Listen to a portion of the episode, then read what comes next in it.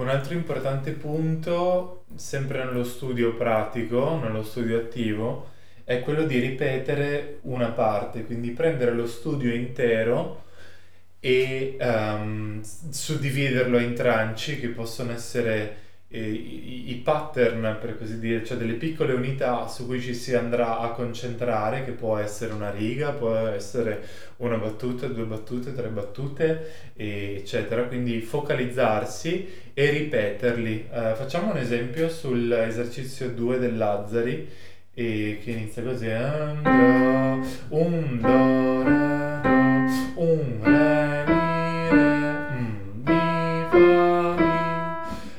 allora io per concentrarmi posso fissarmi ad esempio sulle prime due battute, quindi sarà un do, re, do, un re, mi, re, un do, re, do, re, mi, re, un do, re, do, re, mi, re. E posso ripetere queste due misure eh, da due a quante volte voglio.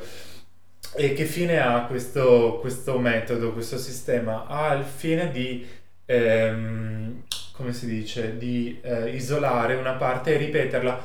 A furia di, dicevano gli antichi, repetita juvent, quindi a furia di ripeterla e in, un qualche maniera, in una qualche maniera eh, ricaveremo un'impressione più profonda. Poi io posso andare avanti, seguire la battuta 3 e 4, ad esempio, mm, mi, fa, mi,